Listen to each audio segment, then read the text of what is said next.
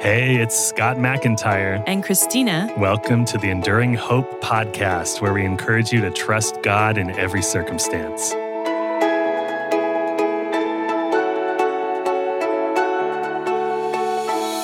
Okay, Scott, I have a tough question for you. I'm ready. Would you go alone in a self driving Tesla car? Ooh, that's a tough one. Either way, you'd have to have faith in a computer or the person driving you. I think I have more faith in a human driver right now, but I'm getting there.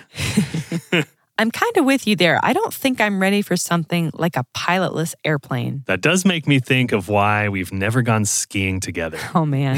it's surprising to some people to hear that I used to ski as a blind person. I still think I'd like to see that someday. The problem is that for Scott to be able to ski, someone has to be coming down behind him and shouting, Go left, go right. And in high pressure situations, sometimes I get my lefts and rights mixed up. well, I have faith you wouldn't let me crash into a tree, but going through two kidney transplants has definitely made me a little bit more cautious overall. And I think my skiing days are over, unfortunately. For now. it's a funny example of what some might call blind faith, though. it seems like the idea of faith can be somewhat controversial in certain circles. We have to remember what the biblical idea of faith is, but how do you define it? If you believe faith has something to do with blindly following Jesus, you would be in agreement with popular atheist and Oxford professor Richard Dawkins. Here is his definition Scientific belief is based on publicly checkable evidence. Religious faith not only lacks evidence, its independence from evidence is its joy shouted from the rooftops. Dawkins says that faith is blind, and the blinder, the better. In fact, he claims we celebrate a lack of objectively verifiable evidence. Another Oxford professor, John Lennox, disagrees with his colleague. Listen to his argument. Mainstream Christianity will insist that faith and evidence are inseparable.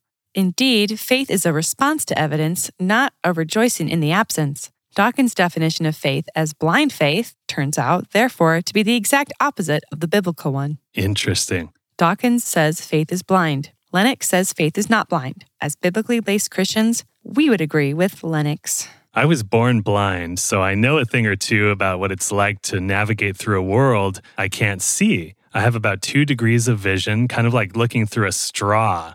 When I'm just walking around in daily life, I really can't see anything helpful, but that doesn't mean my faith in Christina is blind. Over the course of many years in countless situations, Scott has learned to trust that I will safely guide him through a crowded room or across a busy street or accurately describe to him who or what's in front of us. He's experienced enough of my faithfulness that he has a high degree of trust in me. He's blind, but his faith in me isn't. When it comes to God, we are all on equal footing. No one can see him with physical eyes, right? But that doesn't mean he's left nothing upon which we can rely as evidence of his existence and faithfulness. There's a very popular portion of scripture we want to focus on a little more closely.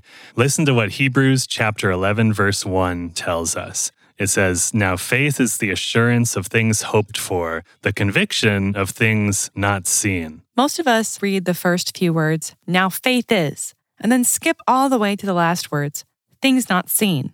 But the middle words actually define faith for us. It's like we just eat a salad and then go straight to dessert and leave out the main course. if we read it more slowly, we can understand it better.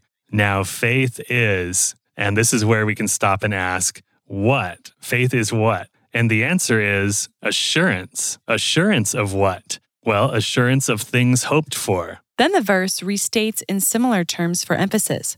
We can read, Now faith is what? It's conviction. Conviction of what? Things not seen. So, this verse tells us faith is two things assurance and conviction. These are not words we typically use for blind faith situations. When we have assurance, it's because we've seen enough evidence to have a high degree of trust. When we have conviction, we've been fully convinced. People are not convinced or assured blindly. God does not require us to trust Him blindly with our lives. He has left evidence all around us. Listen to what Romans chapter 1 verses 19 and 20 tell us.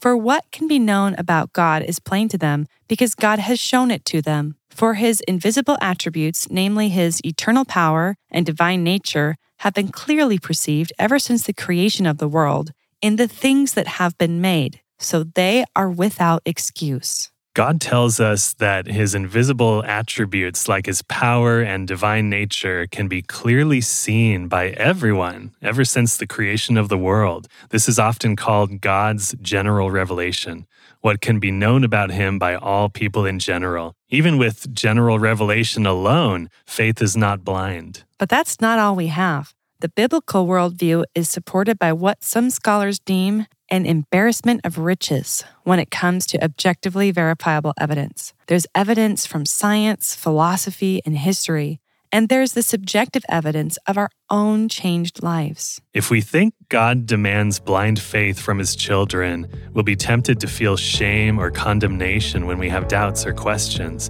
But if we believe our faith is bolstered by evidence, then searching for it is an act of loving Jesus with our minds, and that's the faith we are called to. Biblical faith is not blind, it's trusting in what we have great reason to believe. Please be sure to follow and subscribe so we can share more encouragement with you in the weeks to come.